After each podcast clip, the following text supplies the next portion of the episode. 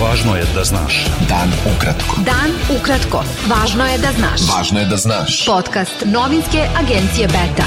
4. septembra sa vama Darko Čačić. Srbija je danas na samitu Asocijacije država Jugoistočne Azije pristupila ugovoru o prijateljstvu i saradnji u Jugoistočnoj Aziji. Ministar spoljnih poslova Ivica Dačić, koji je potpisao instrument o pristupanju ugovoru, rekao je da Srbija ima oko 700 miliona dolara robne razmene sa članicama bloka ASEAN i da očekuje da bi u ovoj i sledećoj godini ona mogla da bude veća od milijardu dolara. Rebalans budžeta Srbije, u kojem će od sutra raspravljati Skupština Srbije, pozitivan je i razvojan, usmeren na povećanje plata, penzija i životnog standarda građana, izjavio je ministar financija Siniša Mali.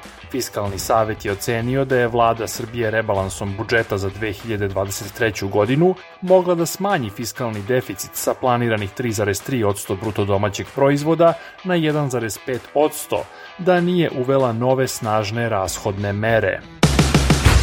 Manifestacija Nedelja ponosa, tokom koje će Beograd Pride organizovati niz kulturnih, umetničkih i edukativnih događaja o LGBTI zajednici u Srbiji, otvorena je danas – Direktor Beograd Prajda Goran Miletić rekao je na otvaranju da trenutni moment nije ni malo optimističan za LGBTI zajednicu, ocenivši da je situacija za njene pripadnike mnogo lošija nego u ranijem periodu. One dve stvari koje su najpoznatije javnosti su desile, prva je zabrana Europrajda i druga je odustajanje od donošenja zakona istopolnim partnerstvima. Mi smo kao LGBT zajednica bili dovoljno otvoreni za saradnju, učinili smo dosta kompromisa, razgovarali smo sa vlastima kako bi se naša rešenja za naše probleme, kako bi bili ispunjeni svi zahtevi, međutim do toga nije došlo. Ne postoji nikakvo interesovanje vlasti da se nešto uradi, da se bilo koji od zahteva koji postoje ispune.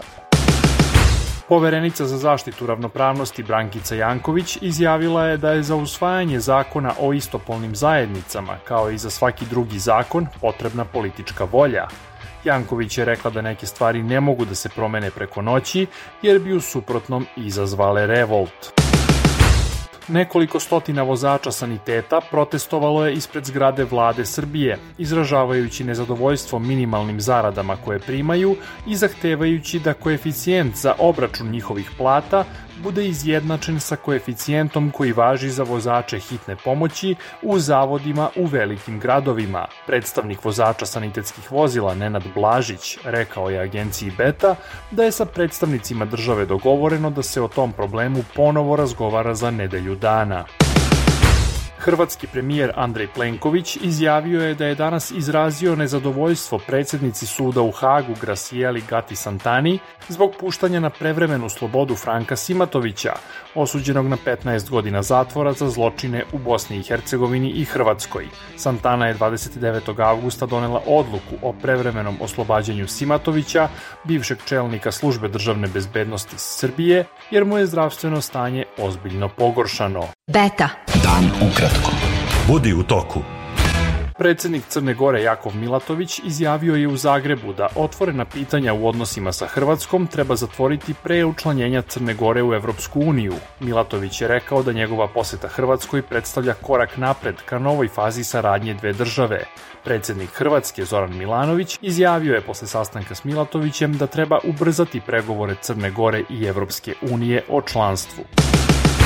Ruski predsednik Vladimir Putin izjavio je posle razgovora u Sočiju sa predsednikom Turske Ređepom Tajpom Erdoganom da sporazum koji je Ukrajini omogućio da bezbedno izvozi žito preko Crnog mora neće biti obnovljen dok Zapad ne ispuni svoje obaveze u vezi sa olakšavanjem izvoza ruskih poljoprivrednih proizvoda.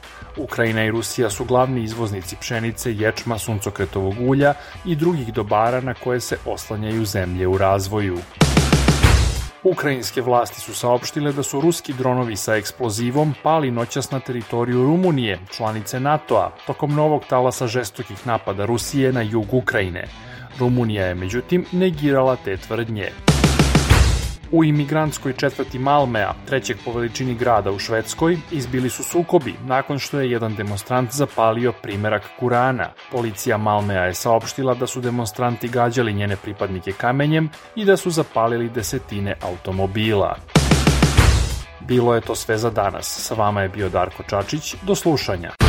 Pratite nas na portalu beta.rs. I društvenim mrežama. Važno je da znaš.